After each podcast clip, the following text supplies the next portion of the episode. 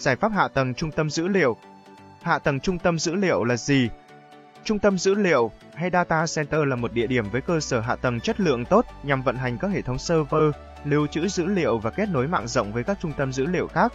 Data center phục vụ nhu cầu kinh doanh của một hoặc nhiều doanh nghiệp công nghệ, đòi hỏi tính sẵn sàng cao và khả năng vận hành 24 trên 7. Vì vậy hạ tầng trung tâm dữ liệu cần tích hợp tất cả các công nghệ hàng đầu về giải pháp nguồn và giải pháp làm mát nhanh cho hệ thống server. Cấu trúc của hạ tầng trung tâm dữ liệu.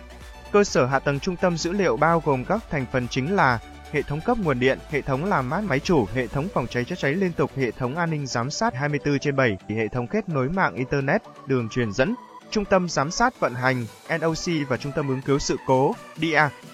Giải pháp hạ tầng trung tâm dữ liệu của VDI VDI tự hào là nhà cung cấp giải pháp và triển khai các trung tâm dữ liệu theo tiêu chuẩn hiện đại nhất với những ưu điểm nổi bật như Thứ nhất, đảm bảo được tính tổng thể và tính đồng bộ trong quá trình xây dựng trung tâm dữ liệu. Thứ hai, xây dựng kiến trúc mở dễ tích hợp, dễ thích ứng cho mọi loại hạ tầng vật lý của doanh nghiệp.